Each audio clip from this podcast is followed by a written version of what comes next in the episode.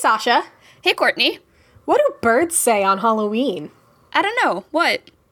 Twick or tweet. Oh, here, have some candy.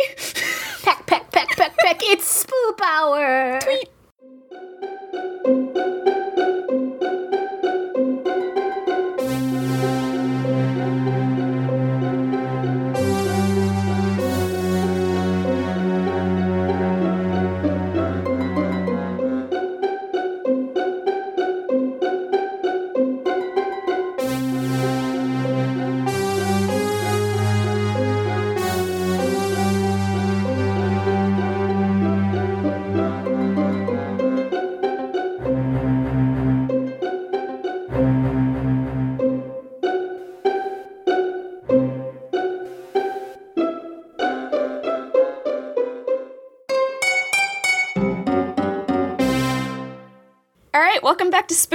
A paranormal comedy podcast hosted by two Halloweenies. This is Sasha. This is Courtney, and we are coming at you with an episode. Thank you for accommodating our week off last week. Mm-hmm.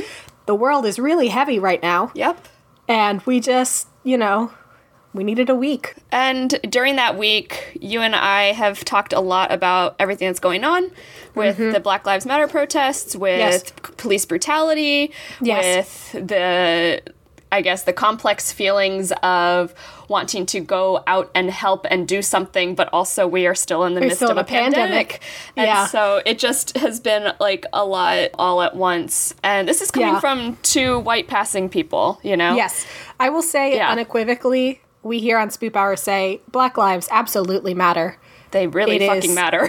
frankly appalling that we are still having to set that bar so low as to just say, hey, ending human lives based on skin color is maybe not a good thing, but that's where the bar is. It sucks. We would mm-hmm. like to be out there fighting against it. I am scared of the pandemic, so I am doing what I can from home. Mm-hmm. I'm going to be going to a local one that is organized by some of my former students. Oh, nice. And so some of the other teachers and I are going to go out, try to still socially distance. We found that the ones in the suburbs They're more are spread out. There's way it's more more spread out because when you're taking over an empty parking lot, there's more space for people. Or Yeah. if you're going all the way down a road and Mm-hmm. just standing on the sidewalks, you can cover like a mile with all the people. So Mm-hmm. so that's that's about that's what I'm going to be able to do. But yeah, I've also been trying to do as much as I can from home, mostly Mm-hmm. donating money. Yeah, I've been donating money to things like, and we recommend you do this as well, donating to bail funds, donating directly to the chapter of Black Lives Matter in your community, mm-hmm. donating to the NAACP, donating to. Sasha's gonna list those off. Obviously, as a white passing person, I cannot speak for black experience, nor would I want to, because it is not my place. I talk enough, and as a white passing woman, I get heard a lot more than women of color. And that's bullshit, frankly. As much as I love talking, because you guys listen to my podcast, Yeah. my voice right now only matters in a supporting role. Mm-hmm. And if you are white, if you are white passing, your voice also matters in a supporting role right now. So this is not to say be completely silent and don't do anything. Use your platform mm-hmm. as a white person to not suck quite so much because god damn do we suck Yeah, it's So a let's historical just- thing. Yeah. like I've I talked to so many. Well, okay, I'm in. Te- I'm a teacher. The teaching profession is this is the first i've heard of this overwhelmingly white. Like this Mm-hmm. week, I was talking to one of my coworkers because one of our students asked her to sponsor the a new club at school, which is like a Ethiopian Eritrean Student Association. We already Mm-hmm. have a Black Student Union at our school, but there was also a, you know a want for also a group for basically our first generation, second generation East African Mm-hmm. born immigrants to have like a space at school to hang out and stuff. But my friend is white and she wanted to make sure like you know like to kind of talk through a little bit about you know sponsoring this club as a white person but then i started thinking kind of down the line of like my rolodex in my head we don't really mm-hmm. have a lot of black teachers at our school we don't have Yeah. very many people of color in our school in my department if you put together there's like three of us we mm-hmm. make like one and a half asian people and one half of a Peruvian. So Yeah. like, oh, I'm sorry, two and a half of an Asian person and a half of a Peruvian. So like, mm-hmm. not not a whole lot. Right. of diversity. And so, but all, I mean, the conversations I've had with my white coworkers has been like really engaging and like kind of hopeful like mm-hmm. that a lot of them do get it and a lot of it has to do with working in the school that we do work in and wanting to mm-hmm. make sure that our students know that we don't only think that their lives matter but that they are important and that they're supported mm-hmm. and that they're beloved and yeah we're not doing the bare minimum we want to make sure that we're amplifying like protecting those kids Yeah. yeah. I, I work in the same school district that you and I went to school in. Mm-hmm. And when we were kids, I'm sure you had a similar experience because you, you graduated high school in 07. I graduated 8 mm-hmm. So it's been it's been more than a decade since we've been in school. But even as recently as 2016, we were asked to not be political at work. And then now our superintendent, who is he's only been our, with us for like the last two or three years, and then my school's principal, who's only been with us since February. Ev- basically, all of the leadership in our district has decided that by not talking about racism because they're Make it scared that it would be seen as a political thing has mm-hmm. made it worse. And so they like the superintendent apologized and basically was like we have to talk about this because by not talking about it we only make it worse. So at least our workplaces are actively Yeah, we're trying. trying. The goal is don't be colorblind. Yeah. It seems like, oh, I don't see race. I, I don't know. I don't know. Then you don't see the I just see the human race. That's not helping. That isn't addressing systemic issues of injustice. That isn't addressing all of these deep, deep roots of racism we have in this country. It's the original sin of our country. Yeah, Mm-hmm. since our, our country was literally founded on racist violence.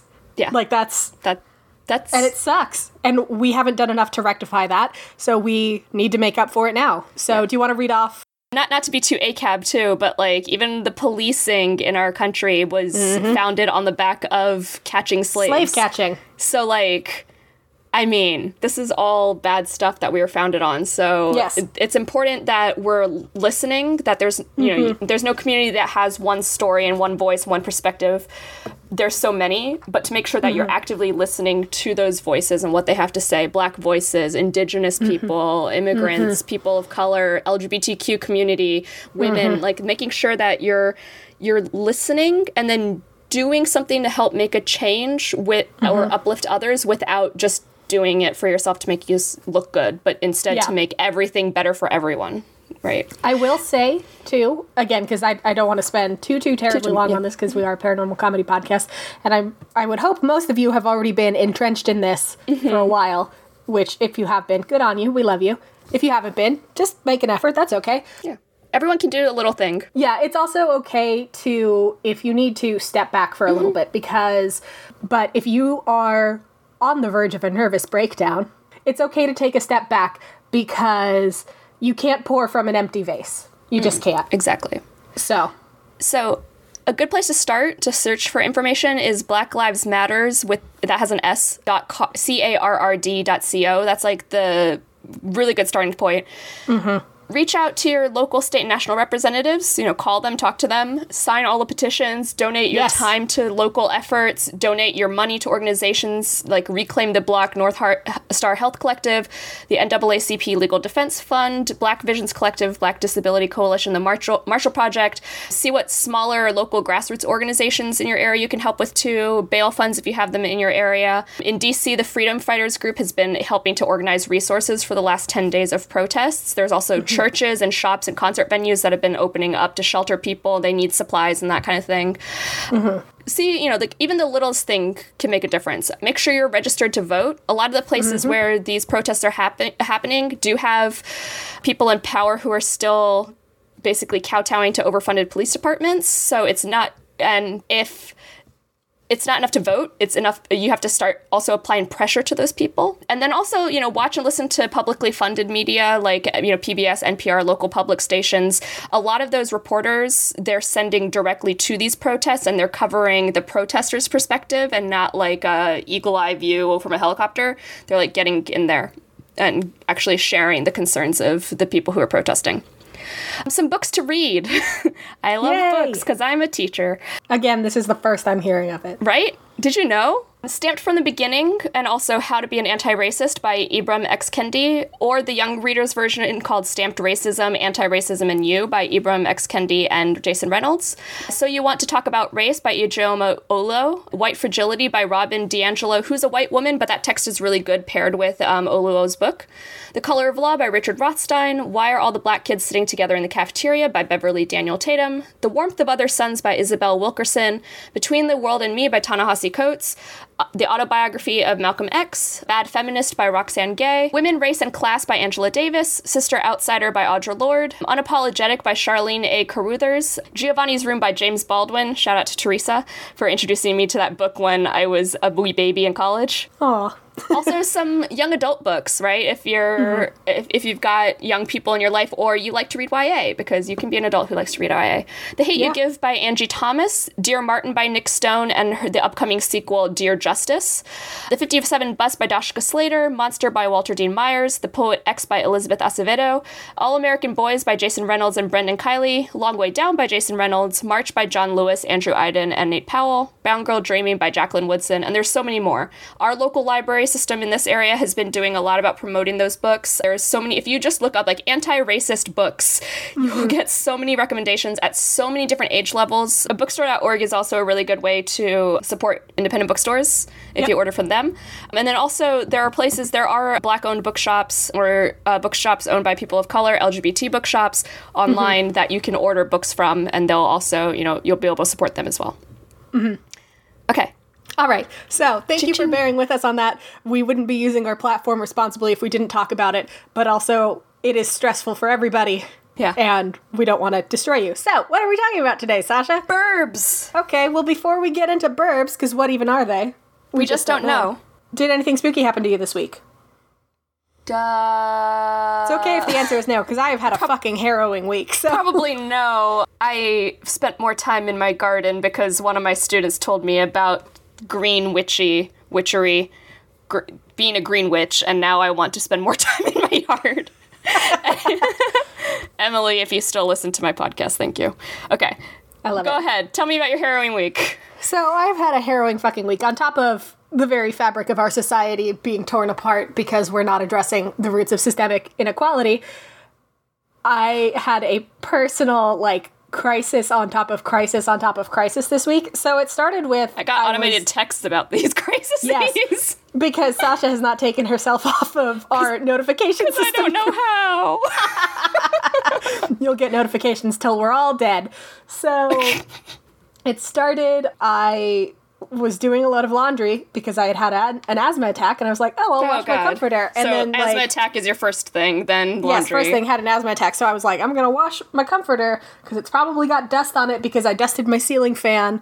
Fine. Well, while I was washing my comforter, I noticed we have this sink in the utility room, mm-hmm. and I hear a splash, and it's because the sink was backed up and apparently our washing machine drains out to this sink. So by the end of the load of laundry that I could not abort because our washing machine does not allow that, it was quite full. So I was like, okay, this sucks, but I'm going to manually drain it and then we'll apply Drano and we'll plunge it and we'll hope for the best. So I manually drained it and I got down to a fairly low level and that was when I saw the maggots because there were a bunch of drowned maggots in the standing mm. water. No.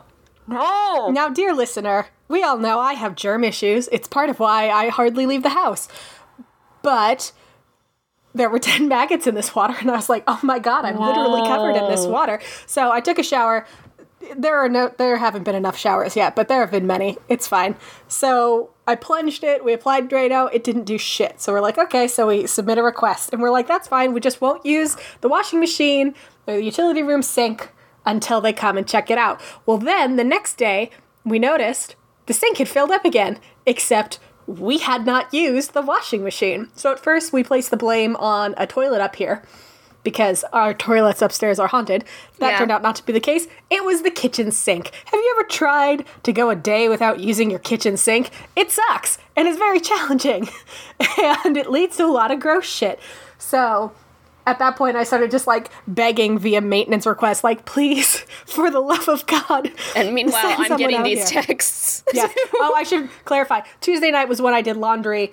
Wednesday was when we were trying to get the maintenance people out there. Thursday, they finally assigned somebody and they're like, we'll come out Friday. And I'm like, I need you guys to understand, we cannot wait until Friday because even once we put the embargo on using the sink and the washing machine and the dishwasher, that sink was still fucking filling up. So something else is drains down there too. So we're like, what the fuck is happening? We can't use any of our water. Please, for the love of God, send somebody.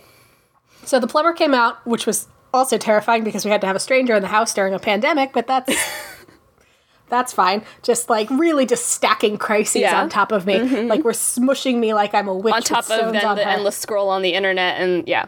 Mm-hmm. Yes. On top of again addressing the roots of systemic injustice. yep. on top of that, I can't use the fucking water in my house. So the plumber comes, he fixes it. It turns out it's just like years and years and years of grease buildup in the pipes. Goes on his merry way, we can use water again. Huzzah! Over the course of this, when we blamed the toilet, a toilet chain on a different toilet broke, so I still need to fix that. Now that I Oh, say great. that. Speaking of personal crises. Then Friday, Thunderstorms. Thursday, a giant thunderstorm rolls in, and at midnight, we lost power. Mm-hmm. Dear listener, it's very hot here. It's very humid. We lost power at midnight. We got it back at 6 p.m. the next day. Yeah, dear listener, it's been like 90 degrees at 50% humidity here because it's summer in DC. yeah. So you can only imagine how hot our fucking house got because we did not have power for 18 hours. We had to throw away a bunch of food, which I fucking hate because I hate food waste. Mm-hmm. And yeah, so. And on top of that, it turns out I wasn't done with car accident stuff because my insurance has taken a lien out against me. So We need to do something special for you. Like I made myself fluff salad. That's been the. I, I- I, I went to the grocery store yesterday because I was due in anyway, and then also I had to dump a bunch of food. And I got stuff to make fluff salad, which is just marshmallows, coconut, pineapple, and maraschino cherries when I make it. It sounds so I'm, good. I'm very happy. I was gonna say, I wish I could like deliver you magic chair. like just let you oh like God, I've been dreaming of going back to Magic Chair someday yeah, someday. when I'm not so scared to leave the house. Yeah. Oh, also there's Cool Whip in it. Cool whip. Yummy. Should we play a game? Let's play a game. So to kick things off with the bird episode, we have what else but a featured creature. Spoiler Yay. alert, it's a kind of bird. Hooray! Huh. That's why Who would have imagined on the bird episode? this comes from Wikipedia, Coffee and Creatures, AfricaRoadTravel.com. So, great sources. Okay. Zap Zap, it's me, a figure from various tribal lore in Africa. I'm a person sized black and white bird, or maybe a rooster like bird with peacock feathers or a red tail. Also, sometimes the tail is blue or green. What do I even look like? What even are birds? we just don't know. We just don't know. I can also be technically a borb, as the fat on my body can help me with my mystical powers. I use my chonk as fuel when I throw lightning bolts, because that's right, suckers. I can summon lightning. That's so metal. There are variations on what my deal is depending on which variation of the lore you hear. If you ask the Zulu, for example, I'm a servant of the Lord of Sky, descending upon the world to claim a human being to sacrifice via lightning bolt. The Xhosa, however, will tell you that I am the companion of witches and witch doctors, and if you mouth off to me, I will strike you down with tuberculosis or other terrible in- illness. Jesus. And that's only if I don't lightning bolt you outright. The Xhosa also say, though, that I'm handed down from mother to daughter, which is nice. You know, it's a matriarchal pet line. Sure. The first in line must capture me at the moment lightning strikes the ground, though. Otherwise, I will roam ownerless and cause chaos on my own by kicking people in the chest or back, sucking their blood, or pressing on their chest. Sometimes I do like to hang out with hyenas, though. What I love is that those are all traits of several of the different birds that I'm going to be talking about today. Yeah, like, it didn't come from nowhere. Yeah. I'm also a bit of a ladies' bird. Sometimes I will manifest as a beautiful man and seduce a lady, but you maybe don't want to be the lady I seduce because my affinity for you means you're probably an evil witch. Oh no. Yeah, so I'm I'm very particular in my ladies' tastes. Do you need some help guessing my name? Yes. Okay, it has two names. I'm going for the one that's harder to guess rather than the really easy one to guess. Uh, okay. Because I'll just tell you outright the other name for it is lightning bird. Okay. Yeah. It's kind of like I was like Thunderbird, Yeah, but that's it's- it's- Native American lore. Yes. Yeah. But, you know, similar vein. All right. Similar vein. First syllable is the same letters for the contractions of I am, I'm. Then it's something Courtney loves that makes everybody else groan. Pun. Yep. Then it's a thing that Yoda says is or is not because there is no try. Impundu. You're, you're almost there. And finally, it's skip, skip, skip to my. Lou. Impundulu. That's right, it's Impundulu or the lightning bird. The Impundulu. Interesting. and the Impundulu does have a real life counterpart, which is the Hammerkop, which is the cutest fucking bird that I might have ever seen. Like, I got really excited about it. And the reason why it has this affinity is because the head of this bird is said to be kind of shaped like a storm swell. So it's a lightning bird because it kind of looks like it's got a storm for a head. Aww. Look how cute! Oh my god. I'm so proud of him. adorable? Look at him. I love him. Oh my god. This is like just straight up a Pokemon. Yeah, pretty much. I did before I decided I was going to phonetically make you sound out Impundulu. I was going to be like, it's what Pikachu does combined with what I am. Because it's a lightning bird. Anyway, Oh my god. I you ready love to talk it. about birds? I am ready to talk about birds. Hooray! Turns out there's a lot of birds. So I have like five mythical birds. Three of them all go in a row. One is a real bird that has lore attached to it. I realize now I should not say that storks are mythical. They do exist. you heard it Yeah. here first, folks. So this all comes because of livescience.com, everythingbirds.com, folklorethursday.com, Wikipedia, mythology.wikia.com, mythology.net, Creole Magazine, ancientorigins.com, and historydaily.org. I briefly thought I was going to be able to use birds.com as a source, but it had no useful information. I'm very disappointed in birds.com. It's okay. I use justbirding.com. Oh, okay, so- good. At least just birding and everythingbirds.com have our back. Yeah, exactly. Where would we be without them? So, first I'm going to talk about The Rock, and I put in my notes, in parentheses, not Dwayne Johnson. Aww. Swooping in from Indian and Arabic mythology is the rock, a giant bird of prey. How giant is it? So giant that in both the Mahabharata and the Ramayana, it carries off elephants to eat. Oh no. It That's has a big bird. It has a wingspan of 48 feet, so it is no wonder that the rock usually turns up in myths and stories where somebody gets mystically carried off somewhere, because it is fucking huge. wow, that makes my albatross seem really tiny. Yeah, the albatross is like, oh no, the rock is like, the rock story originates around 39 Common Era. That's 39. The year 39. That's like uh, the other week when we were like, the year 100 doesn't exist. That's not real. This is That's not real. exceedingly not real. It was the year 39. So that was with a story of a sighting in India where the rock carries off an elephant that was fighting a crocodile. There's a lot to unpack there. One, elephants and crocodiles were fighting. And two, the rock was like, break it up, you guys, and just whisked the elephant off. I'm gonna, we're gonna put you in timeout right now. Yeah, if you guys can't play nicely, you can't play at all, okay? and then Dwayne Johnson just Oh grabs God. the elephant under his arms and lumbers off. And that's amazing. Is there anything he can't do? No, he can fly. We're going to get into all of the things fly. he can do here now. One of the most well known tales of The Rock is in the 1001 Nights, also known as Arabian Nights, which is where we get Aladdin. We talked about it in our Genie episode. So, in the 1001 Nights, the rock is found living on a tropical island during Sinbad's travels. Sinbad was sailing the ocean blue, as is his custom, when suddenly his ship is beset by rocks falling from the sky. And I put in my notes, rock rocks, not rock rocks. This is a joke that does not work in an audio medium, Courtney. Get it together. rocks like stones, not rocks like caca, the bird that I'm talking about. Caw, bitch. Caca, bitch. As the ship starts to sink, Sinbad is rescued when a rock, the bird, not the stone that sank the ship, swoops in and carries him to safety. Unfortunately, the rock carried Sinbad to its net, where he finds an egg the size of 148 hen eggs, which is a very specific measurement of eggs. That is a very specific number. It's not 150, it's 148. 148. Yeah. Sinbad sat there and counted 148 eggs. Which, I mean, I guess is fair. He didn't have a phone. Yeah, that's true. He was like, I would play Candy Crush if I had it, but I don't. So I'll just guess how many hen eggs this is. Sinbad knows he is far, far above the surface of the earth, though, and that he can't just climb down off the mountain because while the rock was flying him to its mountain home, he noticed that he couldn't see the earth anymore because that's how high up the rock was. It was in fucking space. Space. Dwayne The Rock Johnson can send himself into space. You heard it here first, folks. Amazing.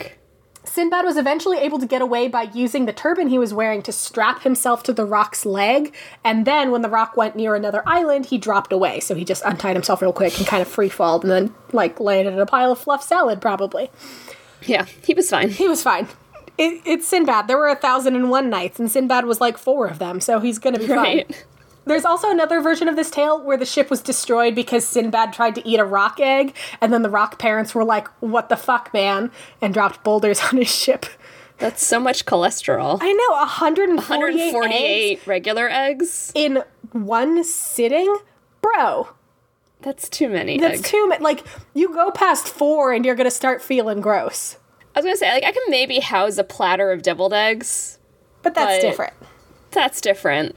And also, That's not 148 eggs. right, and peak of masculinity, Gaston only has 60 eggs every day. And he's roughly the size of a barge. If he doesn't need 148 eggs, neither do you. Right. So. anyway, Marco Good Polo, pull. imperialist explorer, takes some of the credit for spreading tales of the rock to the west because before his interference, it mostly was confined to like the Middle East and further mm-hmm. east. When describing his travels in China in the 1200s, Marco Polo described a bird of impossible size that attacked animals that were so big even humans left them alone. So things that we wouldn't fuck with, he saw this bird come in and just be like, looking like a snack, and then just fly away. the bird, he said, flew to Madagascar from there and would go further north from somewhere in the south, so that it lived somewhere in the south. He did not specify, he just said it came from the south. Could be anywhere, really. And that it was just a giant predator. All it loved to do was eat. In one description, mm. he wrote, quote, It was for all the world like an eagle, but one indeed of enormous size. So big, in fact, that its quills were 12 paces long, which, bro, eagles don't have quills. Maybe he means feathers? Yeah, I think he means feathers. Yeah. Yeah, but 12 paces long. They're only called quills when you write with them, I guess. I don't know. Yeah. 12 paces long and thick in proportion, so just like chonky feathers. And it is so strong damn. that it will seize an elephant in its talons, again with the elephants, and carry him high into the air and drop him so that he is smashed to pieces. Having so killed him, the bird swoops down on him and eats him at leisure. It's like a hawk picking up a squirrel and Yes. dropping it. But I don't think you can describe dropping an elephant from a great height as smashing into pieces. You're gonna end up with elephant fluff salad at the end Splatter. of that. It's yeah, yeah, it's, it's mush. This big splattery mush. Yes, it's not like elephant nuggets. It's mush. Speculation is rampant about what Marco Polo actually saw because he talked about it a couple times, so they're pretty sure he was talking about a bird he saw in real life. Mm-hmm. It may have either been an elephant bird or a moa, which are both extinct flightless birds that topped out around nine feet, which is pretty big for a bird. Yeah. There are also, we know now, there are extinct eagles that had a wingspan of 10 feet that roamed China back in the day. So it's possible that Marco Polo saw one of these and was like, oh my god, it's a giant bird. And then, like, took some creative liberties with Sure. how giant the bird was to be like, and Yeah, How big was it? Oh, it was this big. Yeah, and it's like, it's still impressive if that bird just takes out like 14 snakes, you know? Yeah. Or maybe his definition of elephant was like a baby oh, elephant. Oh, maybe. He just he didn't say how old the elephant was. That's true. He did not specify, he just said elephant. Baby elephants are big, but they're still small in comparison to like adult elephants. Yeah, it's like 180 pounds as opposed to like several tons. I don't know. How big are elephants? Yeah. All right, you ready to talk about the Alkonost and Siren? Yes. It may be Siren. For clarity, I'm going to call it Siren. We'll get into why in a second. okay. So coming at you from does it act like a siren? maybe, Maybe. maybe. So, Maybe. coming at you from Russia are the Alkonost and the Siren. These are two birds with the heads of women that generally partner up for appearances in folklore. And I put in my notes, side note, mythology fic writers, you're welcome for your new lesbian burb ship. right? Like, sexy ladybirds. You're welcome. Why not? It writes itself. There you go. So, the Alkonost sings the most beautiful songs you could possibly imagine, and they are so enchanting that you forget all your worldly desires and everything else you've ever known and do uh, anything Oh, so long as you can continue listening to the song. Like a siren. Merchants would hear the Alkonost song when they were at sea and end up dying of lethargy. Sound familiar? like a siren. Both the Alkonost and the Siren are very sireny, and there's a reason for that. We'll get into it. From its magical island home of Buyan, Buyan is not a real place. Booyah. Buyan! It was a mystical island where they said this bird lived. And some in some texts it's literally the Garden of Eden. You know. Buyan. Yeah. The Alkonost Booyah. is believed to be a wind spirit with domain over storms, so when it's time for it to make little baby Alkonosts, you might want to watch out. The Alkonost Uh-oh. will lay its eggs and then roll them into the sea to hatch them. For seven days, everything will be calm while the eggs incubate. But as they hatch, the ocean gets rough and a thunderstorm will appear because of all the little baby wind spirits being born under the waves. Aww. Right? But also danger. I know, but such little tiny storm babies. Coming out of the eggs, causing Baby problems. storms. Once Christianity moved into Russia, a new variation on the Alkonost's lore emerged, where the Alkonost was a peaceful and beautiful spirit that inspired the angels in where else? The Garden of Eden. Told you. Hmm. She was the inspiration for saints with her encouraging songs, and I put in my notes, boring. The Alkonost was likely derived from the Greek demigoddess, and I looked up how to say this, and the internet could not come to a consensus. It's either Alcyone or Alcyone. I don't know. I'm very sorry. I tried. So, we'll, for the purposes of this, we'll say Alcyone. Alcyone incited the wrath of Zeus because of the pet name she and her husband used. Alcyone and her husband Ceyx called each other Zeus and Hera, which is really funny because Zeus got so pissed about it. He was like, How fucking dare you call your husband Zeus? I'm Zeus. He's not Zeus. So he threw down a thunderbolt when Ceyx went out to sea, and when Alcyone heard the news, she threw herself into the sea. But the other gods showed some compassion, and I put in my notes, and probably hated Zeus because he was a petty bitch, let's be real, and turned the pair Yeah. into kingfishers instead. So that's where you get Alcyone, or oh. if you say it Alcyone, it kind of sounds more like Alkonost, where beautiful woman head, bird oh. body. But I just, Huh. how cute, one, adorable, you and your partner calling, are so cute. calling each other Zeus and Hera. And two, Right. Zeus getting so mad about that that he's like, well, obviously you can't be alive anymore. Zeus is a petty bitch. He's so petty. oh my god. I know, and kingfishers are precious. So you could be turned into a Yes. worse bird. So Right. you heard it here first, folks. Call your partner Zeus and or Hera. Your choice. You get to be a bird. Yeah, who doesn't love being a bird? Right? The Siren, as the similarity of her name would imply, is derived from the tales of the sirens, although over the years, the Siren became less of a singing lure to end wayward sailors and more a symbol of peace. So, like the Alkonost, the Siren has the head of a woman and the body of a bird, usually an owl. But sometimes it also has the chest of a woman, which probably is so that they could draw boobs. Boobies. Look at those sweet titties on that bird. that bird has titties. Mm, why a bird got a titty, though? Sirens are usually portrayed as wearing crowns and telling the saints of future joys to come in song. But for mere mortals, these songs would do the same deal as the other singing myths lure them to a watery grave.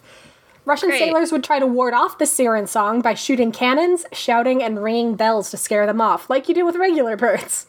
Sure. Right? Yeah.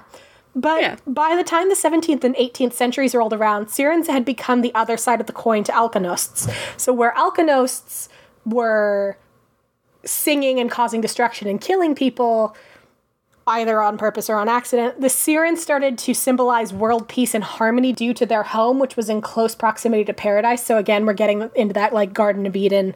That's where this mm-hmm. bird lives. So Right. people were like, okay, so the Alkonost is the bad side of the coin, but then the flip side of the coin is this other thing that also sings, but is like the nice one. Only the hmm. truly happy would be able to hear the Siren song, and also you could never catch a Siren because, much like human happiness, it is elusive.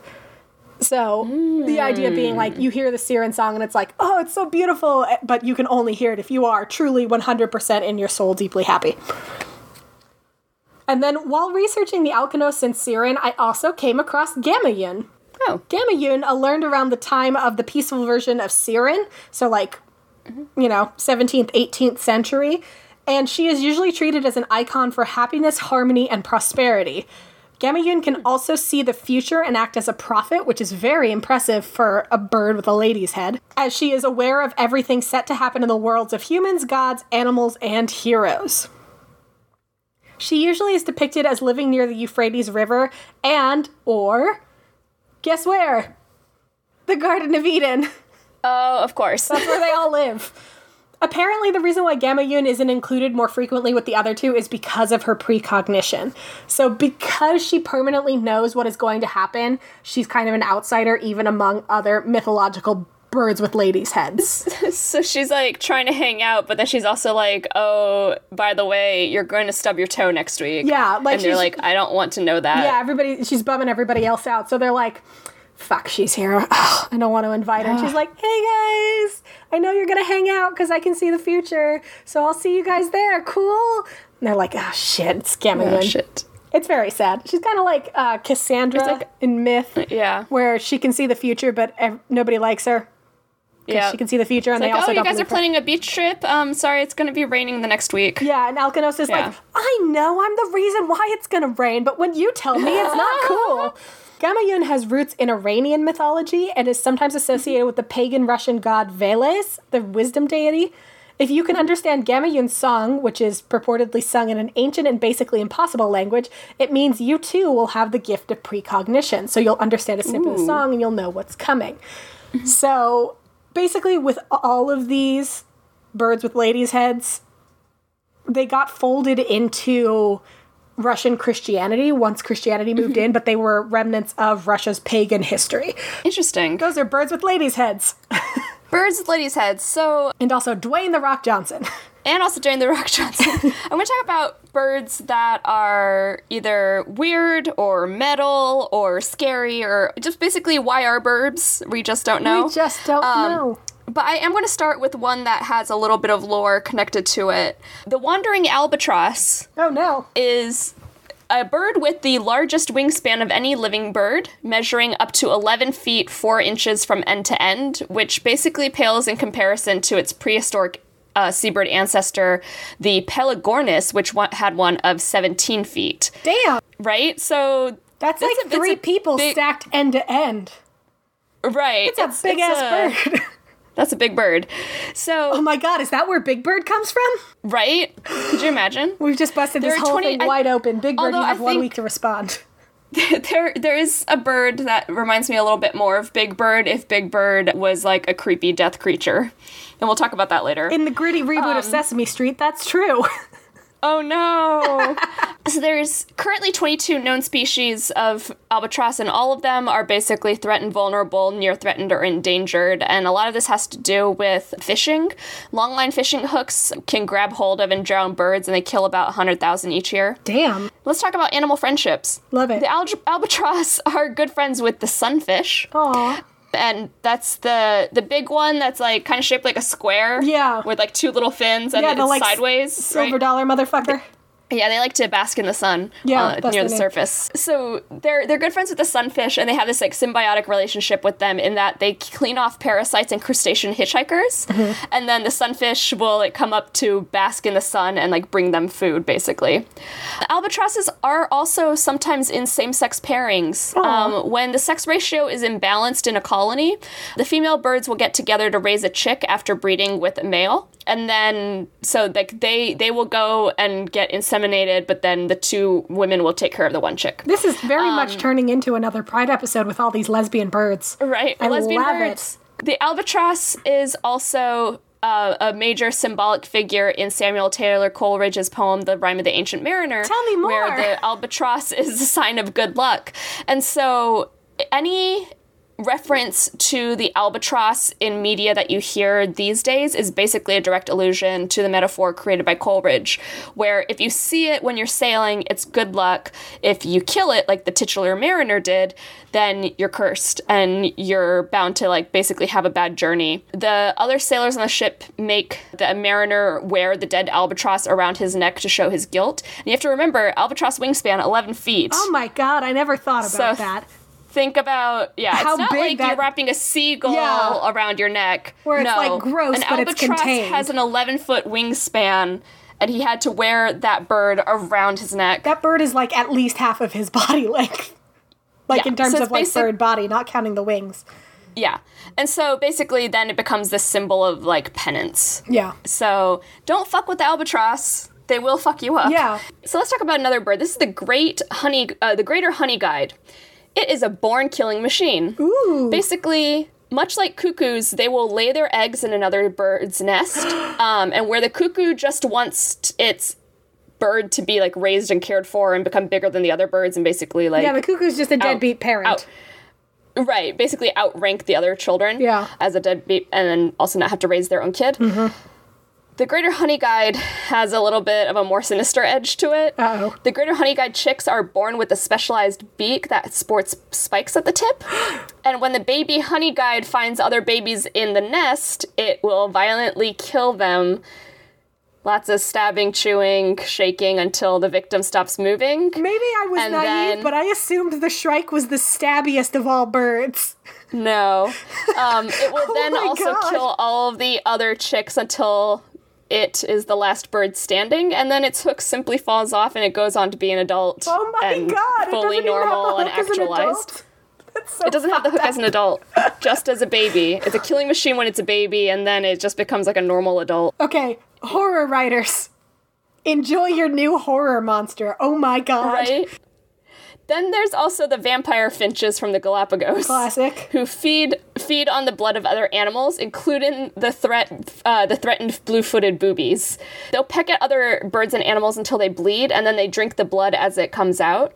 And similar finches will pick parasites off of other animals for nutrients, but this finch evolved to then peck the skin and get like really into it. This bird was it like, since I'm here, I may as well also drink blood. Right. And it th- if it thinks its victim tastes good, it will frequently return to go back to feed on it. well, that's a bummer. right? so you just constantly get like your blood let out a little bit by a little bird. Jesus Christ. And and it's over and kind of a again. compliment because it's like, oh, you're so delicious. I had to have come back and eat you some more, but like, fuck that. Right? Cassowaries are oh. another bird who can kill people. Those are fucking dinosaurs. right? This Australian bird is brightly colored and has a bony looking head in addition to massive clawed feet. It basically looks like a dinosaur. Yeah. Its kick can break bones, kill dogs, and rip into human flesh. Jesus Christ, Australia. right? And everything will kill you. In 1926, Philip and Granville McLean, a pair of teen brothers, came across a cassowary and their dog attacked it. Uh oh. The cassowary attacked back and gravely injured Granville and then killed Philip as he tried to run away. Holy shit. Philip tripped and fell, and the bird attacked him and severed an artery in his neck with its feet. Fuck. However, cassowaries are unlikely to attack unless you mess with them, and the vast majority of attacks were because humans provoked them in some way, either by trying to hurt them or by feed, trying to feed them. Why so don't try to feed them. Would you fuck with the cassowary? What are you doing? Leave the Leave dinosaur alone. alone. and it won't kickstab you. the failed cousin of Kickstarter was Kickstabber. it's scary, scary velociraptor claws. Yeah, like Jesus Christ. Crows, I think we've talked about before, but they, like some other birds kind of in their family, ravens and all of that, have a good memory in addition to being highly intelligent. They recognize human faces and remember them and also associate what areas they like met them in. And so I follow this one professor on Twitter who's befriended all of her neighborhood crows this way, and they like come up to her window and she feeds them, and it's really cool. But the pendulum can swing the other way. If you're mean to Mm-hmm. a crow, it will remember that you're mean, and then it will also go talk shit about you to the other crows. Yeah, it tells its friends, And and, then they will fuck it tells its you. friend, they will fuck with you, and then that can go on for generations of crows. they don't forget. A bitch doesn't forget. I also love corvids for that Yes, reason. I love corvids. Corvids are like never forgive, never, Never forget. forget. let's talk about some gross ones. so the skua, when hungry, chases down other birds who seem to have eaten recently. and they'll chase that bird until it gets so annoyed, exhausted, and stressed that it vomits up what it ate. And then the skua is like, all right, thanks, bud. Nom, nom, leaves nom, them nom, alone nom. and then eats the vomit. Jesus Christ. In winter, vomit eating makes up about 94% of the skua's diet. And if they can't get the other bird to puke, they might resort to killing the bird and then eat the bird instead. To They're be like, if you're going to throw up, I'm going to eat you. Yeah, to be fair, if you chase me, I will also throw up. yes. So I get it on behalf of the other birds, but also, come on, man. Come on. And speaking of vomit, turkey vultures, Yep. when they're threatened, Classic. will vomit up their food as self defense. They can do it with decent aim and they can spew up to 10 feet away. And also, babies can do this. it basically deters predators because it's gross and surprising, but also, the turkey vulture's stomach acid is so strong it can be harmful to your eyes, nose, and mouth of a human or another animal. Basically, we need to thank them for doing their service to the world by cleaning up the dead animals on our side of the roads, but do it from a safe distance At least because they 10 will feet. they will puke on you and it will hurt. The magnificent frigate bird is also a magnificent gross little monster Same. who who I love. It's a black seabird that lives along the coastlines of the Americas and the Caribbean and has this bright red throat pouch that inflates into a large red balloon during mating season, which by the way, they only mate every other year. They are a monogamous species and they also take a very long time, the longest time to raise their young. Oh. Ba- basically they're like I'm going to space out having kids so I can give each one the most attention. So they only mate so every other year. So these birds also have a very large ratio of wing area to body weight, which allows them to soar continuously for long periods. But they can't swim or take off easily, so they'll fly over the ocean and swoop down to catch birds and other uh, fish and squid near the surface with their long hooked bill. They can also steal eggs from other birds to eat, or same thing, vomit strategy. Latch onto the tail of other birds and shake them around until they throw up. Again, then they give up their last meal to the me, frigate. I will also throw up. Yeah. the bearded vulture, also known as the quebrantas huesos or bone breaker, is a pretty metal bird. Okay? I mean, anything that's called the bone breaker is going to be fucking metal. right? They bathe in rusty dust to make themselves look fierce. They're one of the largest vulture species in the world. Uh, world. Uh, they have piercing yellow and red eyes. They can live up to 45 years, and their diet is basically just bones. Instead of eating meat, they like to seek the skeletal corpses that have already been picked clean, and then they break those bones into pieces and then they eat them. That is so metal. yeah. So metal they eat bones. Um, the Hoatzin resembles a creature from the prehistoric era, again, another dinosaur mm-hmm. bird, and has unpleasant nicknames like reptile bird, skunk bird, and stink bird, That's rude. right? Who Often among us groups- isn't actually a stink bird? Like, I. I showered this morning and my armpits already stink. oh, like, yeah. I. I'm I'm the stinkiest bird. Yeah, I showered like two hours ago and I am already stinky. Mm-mm. So, before you throw stones at another stink bird, Stink bird. consider the stink is coming from inside the house. Often found in groups in the swamps and mangroves of the Amazon basin. Well, the no strange wonder they stink. They live in a swamp. They live in a swamp. I what do you expect them to I live in a smell swamp. like roses? Yeah, like, have you smelled a swamp? Smells like not, swamp. Not a great, great look, man. Of the and mangroves of the Amazon basin, this strange pheasant-like bird is recognized not only by its brown mohawk crest feathers, blue face, and red eyes, but also a very unpleasant odor. Its diet of plants ferments in its foregut, which creates the signature stink. So it just it's just fermenting, and you can smell it, Can we get the stink bird and Momo the fart monster to be friends? right? I would love that. Yeah, just like Momo the fart monster being like, "Hello, fellow stinker," Hello. just being cute. I'm going to talk about the marabou stork. It's also known as the Undertaker bird or the Grim Reaper. It's five feet tall, so Uh-oh. my size. That is the size of mysterious third roommate exactly. yeah. So it's a five foot tall bird, but only about 20 pounds. Oh, but so it's has very a thin. wingspan almost as big as an albatross at almost 11 feet. Holy shit! So not only is it five feet tall this way, it's, Oh, it's another five feet in one direction, another five, feet in another other direction, when it opens up. Jesus. Yeah. So it takes up a lot of space. That is an upsettingly large bird. Yeah. It's bald and its head also kind of looks like it's rotting. It's got like this multi like pink and gray and black and brown co- feather coloring. Uh-huh. Um, and it's also kind of a little intimidating. Its beak is kind of like a dagger or stake and it kind of looks like it could stab you to death. it lives by eating dead animals, scavenging around dumpsters and landfills, and also eating human waste. Basically, they, even though they are scary monster birds, they're cleaning up the local ecosystem in their native sub Saharan Africa. Also, to keep cool or to cool down, it poops on its own legs. It just goes poop poop. Covers its sunscreen is bird poop. I can't imagine that really helps cool you down. I just keep thinking about this like super intimidating, scary ass bird Mm-hmm. That's the size then of breaks you. the tension, decides to shit on its own legs. okay, and then my last bird. We're going to wrap this up with my favorite bird. the Bassian thrushes, also from Australia, hunt by. Do you want to guess how they hunt? Do they shit on stuff? they fart. you were so close. What? I re- okay. Months ago, I Googled because I was curious to see if birds could fart, and it said that they couldn't because they lack sphincters. Yeah, basically, it's like it's it's still It's, just forceful air.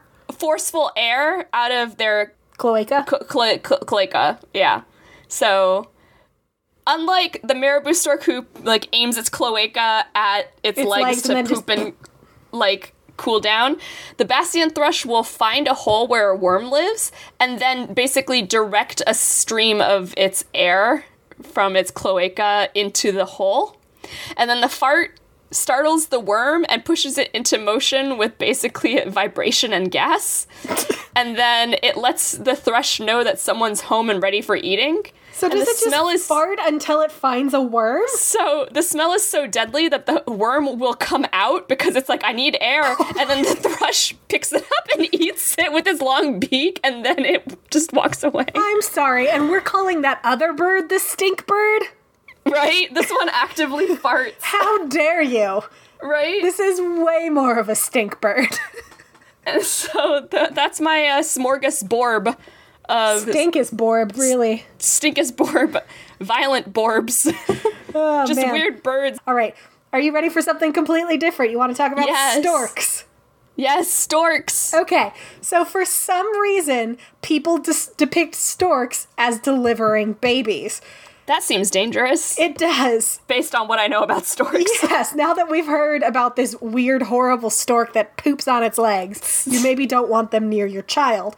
So I went on a deep dive because I was like, why do we think storks deliver babies? Yeah. What? Where the fuck does that come from? Where so, the problem is at this point that myth is so widespread that you can't really pin down one specific point of origin because it is Wow. like legitimately all around the world there is some Yeah. variation on the stork brings a baby. So, spoiler alert, storks are not actually involved in human birth. They have nothing Yeah. to do with it at all. So if you're waiting for a stork to bring you a kid, bad news, it's not going to happen. You're gonna have to impregnate yourself. Yeah. So, sorry, figure Sorry. it out. Probably the oldest possible origin of this myth is ancient Greece, where Hera, who, much like her super petty bitch husband Zeus, got really jealous of the queen Joanna. Joanna was super beautiful, and since obviously Hera does not like it when people exist who are also beautiful like her, How dare? it caused problems. Hera ultimately turned Joanna into a stork, but Joanna was not taking her new form lying down and attacked Hera to try and get her baby back. And I did read one account where it was a newborn baby and the baby may have been Zeus's, which may have led to Hera's rage. So she was like, Not only are you hot, you also boned my petty, worthless husband. So Who bones everyone, by the way. Hera, you like- could have done better. how long? Just make your uh, people I resent list one person long. It's Zeus. You're just mad at him. Yeah. don't bring these other women into it. It's just No. him you're mad at. Anyway, Right. so Joanna attacked Hera to try and get her baby back, thus resulting in the image of a stork flying away with a baby in its beak because she Ah. attacked Hera and then grabbed her baby. I want my baby back, baby back, baby back. And that's the origin of the baby back Baby rib back song, rib song. Who knew? Greek mythology has contributed to so much. We'd like to thank today's sponsor of the episode, Chili's. We'd like our baby back, baby back, baby back called the stork or Chili's. One researcher found that in the original myth, it's actually a crane and not a stork. But Yeah. over time, people get confused about what birds are what. Yeah, So you know, it's fine. it's Pointy fine. beak, It's a it's a pointy beak. It's white. it's fine. body. It's a Yeah. bird. In Egypt, there's a myth that storks played a role in the birth of the world, and they also play a role in reincarnation. So that's kind of the idea of like Hmm. that those storks are connected that way. Again, Mm-hmm. it's genuinely all over the world. That's so cool. The biggest culprit, obviously, is Europe, but like it is, it is everywhere. yeah. In medieval times, the European cultural norm was to marry in the summer due to the association with fertility. So the idea being everything else is fertile. So if you get married in the summer, you too will be fertile. And then you can bone as soon as you're married and have a baby. have a baby, yes. Mm. In Germany and Norway in particular, people would observe around the time of these summer marriages that the storks would begin their annual migration, going from Europe to Africa, and then the storks would come back exactly nine months later, the following spring. And around the same time, all of those folks who got married in the summer are popping out babies because what else takes nine months? Babies. Oh, So they were like, clearly, with the return of the storks, there's also all these people being like, "Meet my new baby that I just so had." the storks so brought the storks the brought the babies. It's not because they boned after their wedding; it's because the stork brought it. Germany also had myths that suggested storks found babies in caves or marshes. What's weird is the the version of this I read did not say how the babies got in the cave or marsh. They were just in there and storks found them. Just naturally occurring babies in caves. So I'm just trying to imagine like a naturally occurring baby in a cave. You're in fucking Luray caverns and you're like, oh, a stalactite. Is that a baby? Kaguya Hime. oh, yeah. yeah. You cut the bamboo piece and the baby just popped out. Hello. Or Momotaro, you cut the big peach and, And a the baby, baby pops pops out. out. It's that, You but it's a cave. Knock down a stalactite, uh, Stalactite and there's a baby inside. There's a baby inside. So the stork was like, I'm not a human. I don't want to deal with this. So then it would get a basket and bring the baby to a household. Or it would just use its beak and bring the baby to a household because it's a stork and it's like, I don't want this baby in my cave. In the hopes of luring the stork, German households back in the day used to place candy and other sweets on the windowsill so that the stork would come by for the candy and then drop a baby down the chimney. That's right. In a version of this, the stork drops a baby, Drops the down baby the down chimney a chimney. best case scenario, you don't have a fire lit and your baby just drops into the fireplace. Best case scenario, your fireplace is soft. you know, all those soft fireplaces where you want to keep a baby. Then you have Slavic myth, which suggests that storks bring unborn souls from Viraj, a mythical place where birds fly for the winter and where souls go after death. And so the idea is that the storks go there in spring and summer, and then they come back with these unborn souls that they Sure. then divvy out to people. And so, Okay. accordingly, Slavic myth says that if you kill a stork, it's believed to bring great misfortune because it's bringing back this undead soul. It's bringing this new life into the world. So if you attack a stork that's doing this like soul ferrying, yeah. you're fucked. Yeah, I believe that. Yeah. I believe if you kill any bird that's on a mission, you're probably fucked. You're probably fucked. and Cassowary will come and kick you in the neck. Cassowary is like, heard you were talking shit. I feel like the Cassowary would be like a really good bodyguard for the storks. Yes. In America, this is super fucked up. I'm sorry. In America, slave children were sometimes told that white babies were brought by storks while black babies were born out of buzzard eggs because no. everything here is terrible and racist. I put in my notes, really, mm. whose culture picks over the remains of everyone else's like a buzzard eating carrion? But sure. Yikes. Yeah, just a, just some fucked up hmm. racism. Most like likely, that. the reason for the popularity of storks and babies is Hans Christian Andersen, the same guy who wrote The Little Mermaid, because mm-hmm. he wrote a fable called The Storks. In it, storks picked up sleeping babies from ponds and lakes, which, again, no one addresses how the babies got in Babies the ponds, lakes, caves, or marshes. They just pop up in the wild. So the stork would go pick up a baby and then deliver it to a good, wholesome, and deserving family. But if your family had a misbehaving child, you would get a dead baby from the stork instead. No. What the fuck? Yeah, because in the story, there's like this mean little boy who like throws rocks at the storks and whatever. And so the stork's like, hey, fuck you, and then brings his family a dead baby. So if you have a baby, so basically, if you have a child who like can't behave itself, then That's why. like that's your warning Yeah. that you won't get another baby. yeah, because Hans Christian Andersen was all about like scaring children into behaving and getting people to like discipline their children. So Right. it's like, you gotta discipline your kid because otherwise you're not gonna be able to have another one. And then you had Victorian England, which was extremely puritanical about talking about sex and birth. So it was Ah, easier yes, to say Victorian a bird England. brings the baby than to to support the overall cultural prudishness than to say like sex is a natural thing and that is how we get more humans. You're gonna put a penis in a vagina. Yeah, and then a baby's gonna come out, and it's fine. It's a natural thing. No, it was easier to blame the stork, but it does lead to, I believe it was around suffragette times where they were starting to like be more public about birth control. There was an ad for it where it's a woman like in Victorian garb, like shooing a stork with an umbrella because she's like keeping the baby. I've seen that. I've seen that. Yeah. It's so good. I'll try to find it and put it on the Instagram if I can find It's it so again. funny. It's- Not today. Not ah, not today, Satan. There's also more negative associations with stork lore too. In one Polish folktale, the stork's black wings are a gift from the devil to counteract its white God-given plumage to give it both good and evil impulses, so it's kind of both. Okay. If a baby was stillborn in Germany, storks were blamed for dropping it on delivery or for punishing the household for past misconduct. So, baby is stillborn. The stork is blamed for miscarriage Mm-hmm. because they dropped it. Yep. But didn't they want the babies dropped into the chimney? Yep. yep.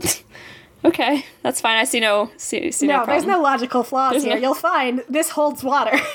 This definitely holds water. This is Yeah. very scientific, Sasha. I don't know why you have questions. if a mother was bedridden as she approached birth, she was believed to have been bitten by the stork, while babies born with birthmarks on the back of their heads are sometimes said to have stork bites, okay. because that's where the stork holds you, I guess. Medieval England, for all their love of the stork's nine month migration, did not like that it also would preen itself like a lot of birds do, and Uh-huh. the stork does really elaborate courtship rituals. So oh yeah. these were attributed as being a sign of the stork being conceited and obsessed with itself and also prone to adultery. So Okay. you want the stork to bless you with fertility and shit, but also you don't want the stork to have you cheat on your wife Yeah, and like, like give be you obsessed with yourself. Yeah. Denmark perpetuated the idea that every other year storks would yeet one of their young out of the nest. So just every other year they'd be like, just nope, yeet. and just yeet that baby out. Eat that baby. I love that the recurring theme of this podcast is just yeeting babies. and the best excuse, it might just be simple human error that we believe that storks bring babies. Paul Quinn, an English lit professor and folklore researcher, thinks that maybe humans saw a pelican in flight with a full beak, so it was pouched out, and they oh. mistook it for being a different white bird carrying something that's kind of baby shaped. I just I feel like I would trust a pelican a little bit more than a stork. stork? Honestly, Yeah, because the pelican be- can be like, get inside of my beak, so it's not, you're not going to slip out of the beak. You're I like was just thinking about like there. you know you know how like cats uh, kit, uh, kittens and puppies are carried by like the scruff of their neck Yeah. by their moms Yeah. and you were talking earlier about the beak bite on the back of the kid's head Mm-hmm. Stork bite, yes. I was like we don't have scruff Stork's got to hold I mean I know I've seen like illustrations of them in like a little baby blanket or Yeah. like a little basket I feel like Storks the- don't know how to make blankets, you guys. They don't have hands. the pelican makes a little more sense because at least it has an active pouch Yeah, it has a pre-made baby pouch. so that's that's it. That's that's why we think storks bring babies. The answer is there's a lot of them, like a lot of different variations, and it's just like like so interesting just guys, really. I love it Yeah, you gotta love it. So I love bird lore I love. We got to keep doing more bird lore because there's a really lot of birds we didn't get to. Obviously, there's we the talk phoenix. about phoenixes Yeah, and That would have been a good time to talk about J.K. Rowling Ugh. being jackass. trans But you rights, know you, guys. Trans rights. So, it's been some weird weeks. We're hanging in It's there. been a weird year, but I want you guys to stay positive, keep fighting the good fight, keep washing your hands. Mm-hmm. yep. Be as safe as you can be. Mm-hmm. Masks are cute. There's lots of like little things that you can do to keep making uh, keep keep yourself safe, and then there's also lots of little things you can do to keep other people safe Yep. from COVID and Systemic injustice prote- and racism. Systemic injustice. yeah, yeah. there we go. So do your best. We appreciate you. We love you. If there's a bird you're particularly fond of that you would like to talk to us about, any bird really, you can email spoophour at gmail.com. We're also on the internet at spoophour on Twitter and Instagram. It's been so long we forgot to do this. Also, Yeah, thank you for joining us at Livestream for the Livestream Cure. for To the those of you who joined yeah. us, we That helped so raise fun. almost $16,000 for cancer research, which is so fucking baller. Yeah. So thank you for that. Thank you for supporting us constantly. We really appreciate it. Email spoophour at gmail.com. Find us on social and hang in there. Yeah, Just don't Yay. mess with the cassowary and we'll all be fine. you won't get kickstabbed. Hey everybody, we are the Derailers, Goobs, Ripkin, and Jenny Bean, and you can join us once every week for a brand new derailment. It includes sidetracking, randomness, we just can't stay on topic. You can follow us on Instagram and Twitter at the Derailers. And please subscribe to us on iTunes, Stitcher, and also on YouTube. Derailers!